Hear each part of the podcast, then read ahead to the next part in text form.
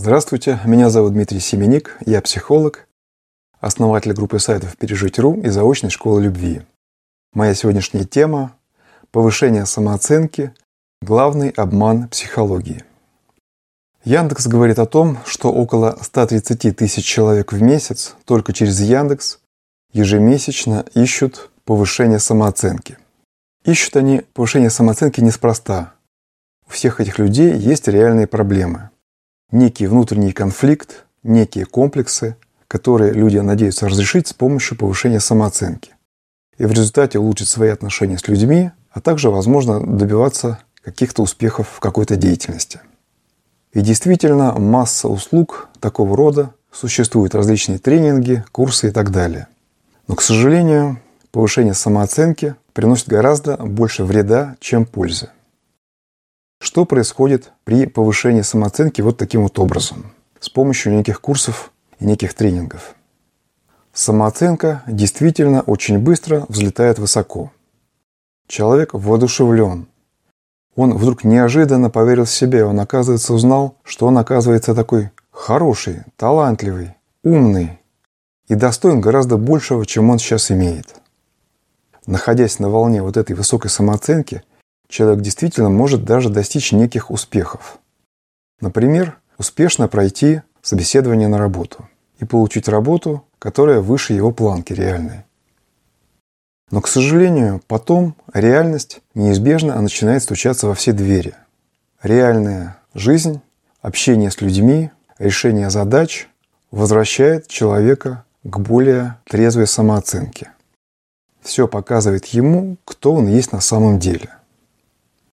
И вознесшись на эту высокую гору, человек очень быстро и очень больно падает с нее.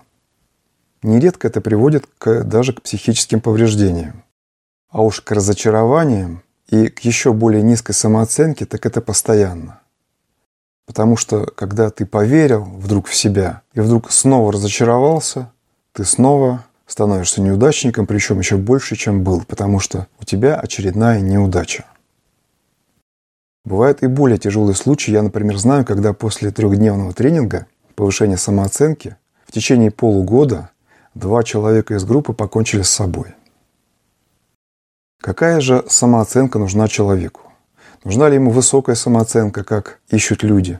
Или ему нужна стабильная самооценка, как обещают некие, некие психологи? Человеку нужна самооценка трезвая, реальная. Трезвая, реальная самооценка это свойство здоровой психики. Чем человек более здоров психически, тем более трезво и реалистична его самооценка.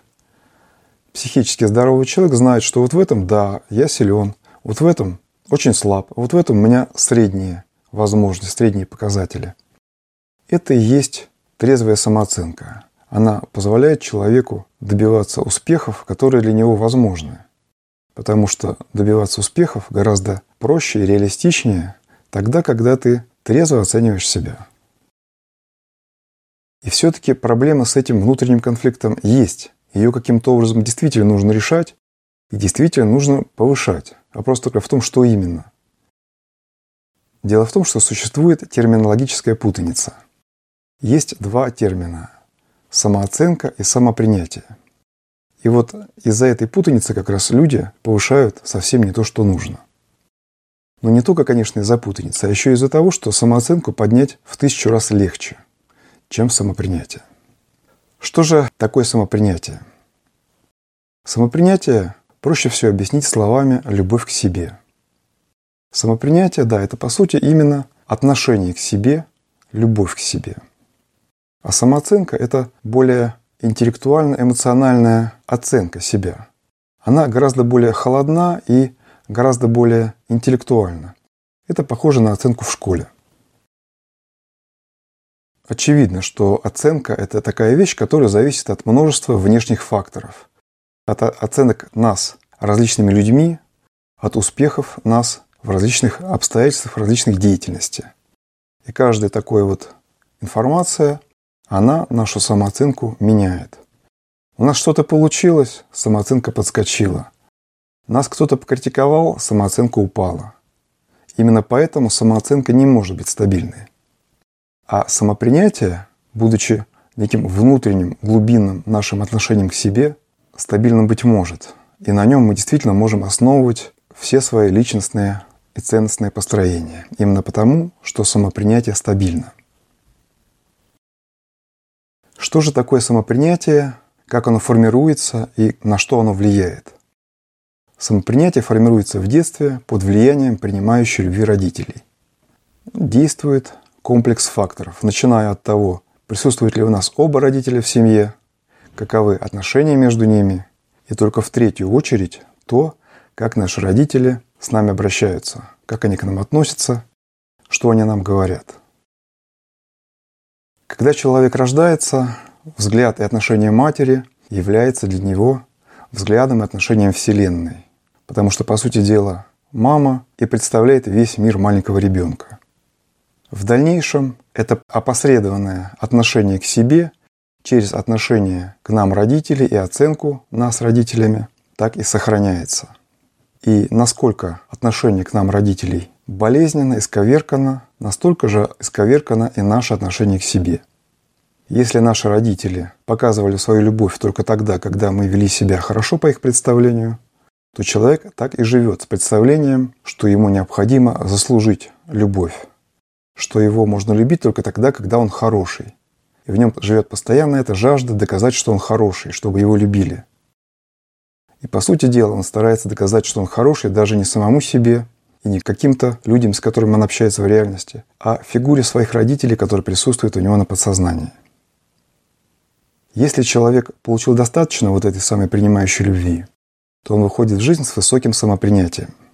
Если у человека высокое самопринятие, то он принимает самого себя, то есть у него нет этого внутреннего конфликта.